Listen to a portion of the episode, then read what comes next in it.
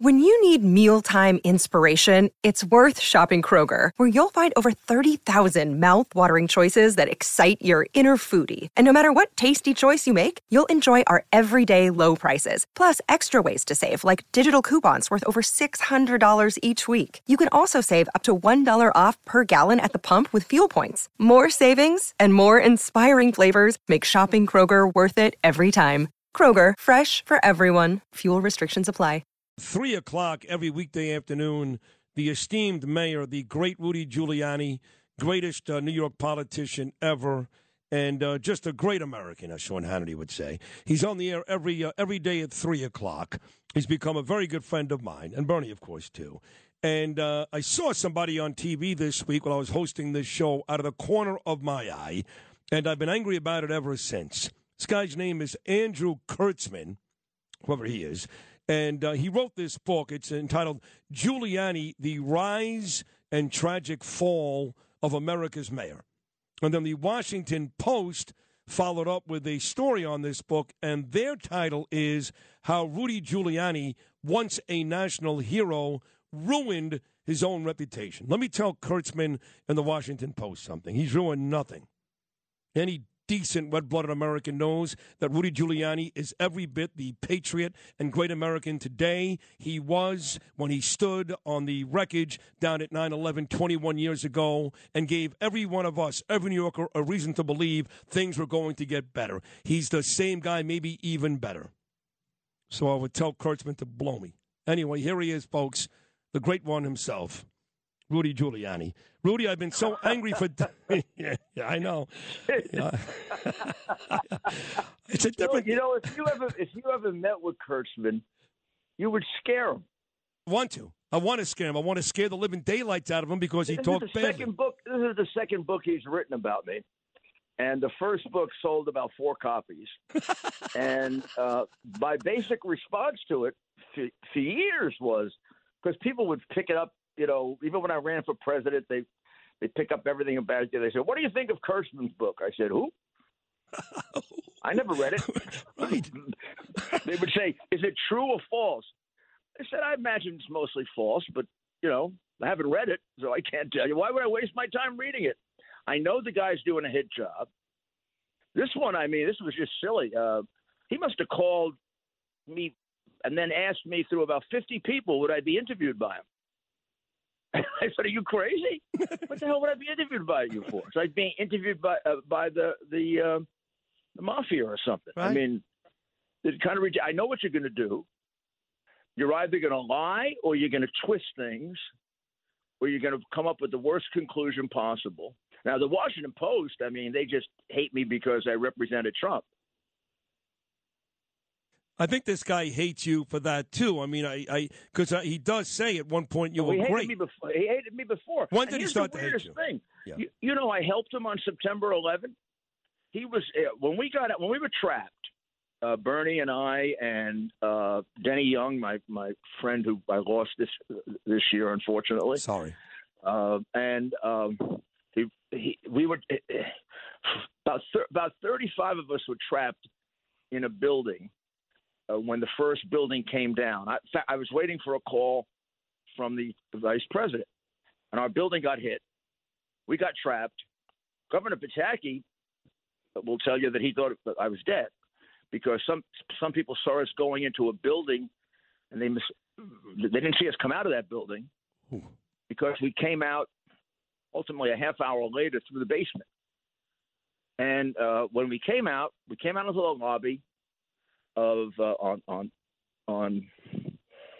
I guess it, was it was like, it was it was after the building came down, and when you looked outside of the lobby, it was complete smoke, like smoke, and people were getting hit. And he was inside, and he looked very very scared. And we decided we were going to go out we're going to go out. We're going to get, get out of the building because the building might fall down. Bernie and I did. So we took our 30 or 40 people, and I grabbed Andrew's arm and I said, "Come with me, and I'll, we'll go on. We'll go on television right away." And I I took him with me. I got I got it. Unbelievable. You say you, you, you saved this guy's life. I mean, or at the very least, you I don't know if helped I him. saved his life. No, I don't think I saved his life. That building didn't come down. but I mean, I, I sort of gave him. It looked to me like I gave him a little courage. and this is how you get repaid. You know, they always say Yeah, that. Rudy. I have no idea why why he wrote that that first book either. And uh, literally, all I know about it are if somebody asks me a, a specific thing about it, I'll tell them it's not true, or it's. But I have I, I have not comment. I don't I just don't comment Yeah. on his book. You know, uh, Let him sell it. Let him sell it on his own. Oh, forget. No, no one's going to read that garbage. But but you know, it is interesting to me, Rudy, that you know uh, here you are, a great patriot from from your days as mayor to even uh, serving for Trump the last couple of years, and, and you get so much hate. I'm on Twitter. I get a lot of hate too. I'm not in your league, trust me, but I get a lot of hate. I get death threats. Danielle gets them. It freaks her out. Um, and I have to try to laugh it off, act like it doesn't bother me. And most of the time, Yeah. it really doesn't. In fact, it fuels me to be even better. But you, with all this stuff that you get, is there a moment in the day where you're like, what the F do these people want from me? I mean, geez. you know, you just you, you actually said it exactly the right way, Sid. I, I, you said it. I don't know if you actually even know exactly what you said, but you Yeah. said uh, most of the time it doesn't bother me. Most of the time, and that's true. Most of the time it doesn't bother me. I can't tell you. Every once in a while, it bothers me. It does. Every once in a while, I mean, it's even. Uh, I'll, I'll tell you, uh, even in the street, right? So most of the time, most of the time, I get really good reception in the street. I'm not. I don't. I don't spend most of my time being harassed in the street. But when I do, I'm, I'm I've been getting it since I ran for mayor in you know, 2000 and, and, and 19, 19. I guess first time was 1989. Wow. So so Th- I've 33 years. That I've been getting that in the street, you know, forever. So I'm used to it. I just brush it off. I laugh it off. Sometimes I'll say something like if they use a bad word, very nice language, or what a vocabulary. well, you must have grad. You, mu- uh, you you you obviously were taught by the teachers union or so- something like Right, that. That's funny. But every once in a while, I'll like every once in a while I'll, I'll, I'll lose my temper. oh, And every once in a while, I'll say, "Yeah, come over here. Come here. You want to have? Come on." Right, say that to my face.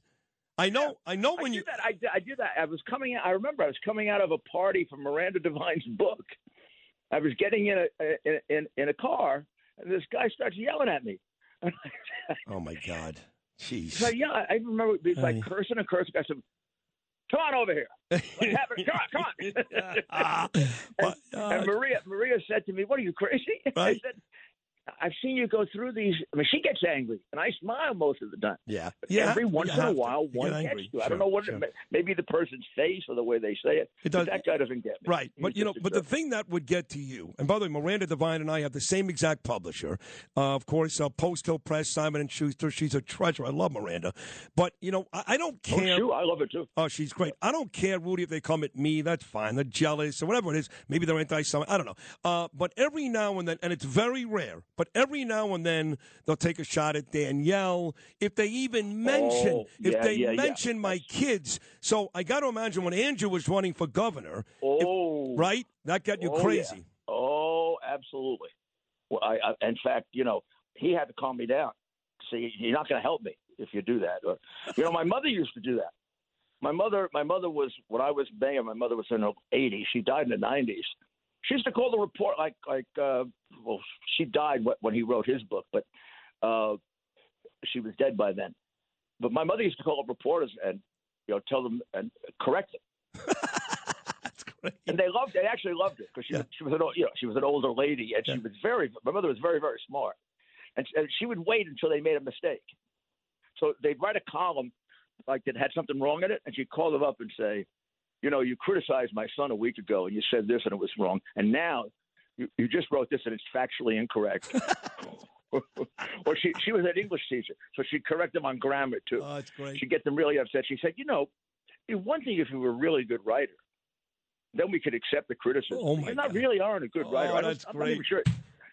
Oh, that's great. I tell you who could use it right now is uh, Eric Adams. This guy butchers the English language like uh, like no one I've ever heard before in my whole life. Every day he has a new word. Yesterday he tried to say handle and he said hand do, and he refuses to, to handle. I mean, he's just he's a mess. I do want to ask you about Trump though quickly before we run here, Rudy. Trump was on with uh, Hugh Hewitt yesterday, and he said, Yeah. "Listen," he goes. I don't care if they indict me. I think he really means that. I don't care if they do. It's not going to stop me and or slow me down from running in 2024. I've always felt that way, but to hear Trump say it himself yesterday, Rudy, I thought that was pretty Uh, cool. no doubt about that.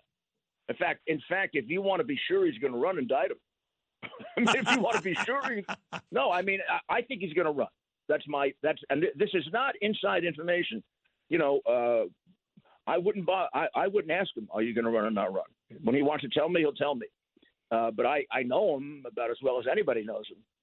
And uh, the last three four months, I would say, I'm almost certain he's running. I, I, something would have to go wrong for him not to to run. Uh, you know, the, the, I think things get, the, the fact that it's getting worse and worse and worse. I'm going to tell you something else, and I, I mean, I have people who love him who, who say, "Oh, he shouldn't go through it again," and you know, he's getting older. Let somebody else go through it. People who really care about him, Yep. who think, you know, it is a terrible ordeal. He's the only person who can do it, Sid. Yep. You know, I, I people say, well, what about what about uh, DeSantis, or who I think is great, or what about? Uh, uh, I think what Abbott did is brilliant. I think this thing about sending, I, I'm surprised nobody thought about it earlier. It's always these ideas that come happen. You always say, why didn't somebody think of it earlier, right? It's brilliant by sending them up to New York and uh, Chicago and Wa- and Washington, and the idea that it's kidnapping these people. If you if you are an illegal immigrant and you're sitting in Texas, and I just put in front of you the benefits you're going to get in New York and the benefits you get in Texas, you want to go to New York. Of course. Of course. I mean, it's a rational choice to Of go to New. York. Of course. You get to vote. First of all, you're going to get to vote in New York if that law stays. That They passed a law in New York to allow illegals to vote. That's unbelievable. I know it's unbelievable. Unbelievable. Yeah, you- So you say to somebody, you're going to get more welfare. You're going to get all sorts of benefits. You, uh, you get, you'll have no problems. It's a sanctuary city. They uh, spend, you know, spend all their time saying they're welcoming people from all over, no matter what. And by the way, if, if, if be they- there and by the in way, Texas where right, they don't want you. right, if things go bad for you and you want to devote yourself to a life of crime, we wouldn't even put you in jail in New York. You can do that. Yeah, Have you, fun. yeah. You pick, pick New York, Philadelphia, Chicago. I mean, you you get a Soros prosecutor. In Texas, they might actually put you in jail. They'll shoot you, Rudy. They'll shoot you. yeah, right. Ah, now, now, what happened to some of these people as they were coming up to New York on one bus? They found out about the crime in New York, and they wanted to stop off in Baltimore until they told them how much crime there is in Baltimore. Not only Baltimore, some want to go back to the Dominican Republic where they kill people in the streets. I mean, that's how bad it got. It's unbelievable. But but you're right. Trump is the only guy, even at the age of 78, he'd be 78 if and when he wins in 2024. He's the only guy, not Kristi Noem, not Tim Scott, not DeSantis, not Abbott. He's the only guy. Yeah, he knows what he's facing. You know, it's it's it's interesting. The first time, he- he did a great job for all the all the interruption that he got and, and harassment. But he but the one thing he didn't do, he really didn't uh, drain the swamp. But he didn't realize how deep the swamp was. Hmm. He really didn't. I mean, I think he'd tell you that. I hope he would. I mean, because he he didn't know how bad it was. That that doesn't mean he didn't say it was bad. He did. So did I. I knew better than he did how bad it was, but I didn't know how bad it was. If that makes any sense. it does make sense. Well, I have to tell you, I I, I really enjoy. Uh, this is now the third consecutive week you've come on this show, and uh, now we're just making it every week, Rudy Giuliani, because you're so smart. You really are. You're brilliant. You're you're a great conveyor of words. Oh, thank you you. know Thank this city. I And love you. you. know. I you know I love you guys. You know I love you guys. I can't wait to can't wait till Bernie gets back. Yeah, me too. Me too. I will send them your regards, and we'll do this again you next please week. send them my regards. I will. I'm praying for him. I will, of course. And, uh, Father uh, Father Judge used to say, "It's good when I pray because it's so unusual. God listens to me." I do love that Giuliani, line. Gee, y'all listen to him. I love that line. Hey, uh, have fun at 3 o'clock. You're the best. We'll talk again next I week. will. All I right, will. Take Okay. care. Love you. There he is, folks. The esteemed mayor himself does a tremendous job at 3 p.m. every weekday on this station, and it's really good here, by the way. Really good here. Rudy Giuliani.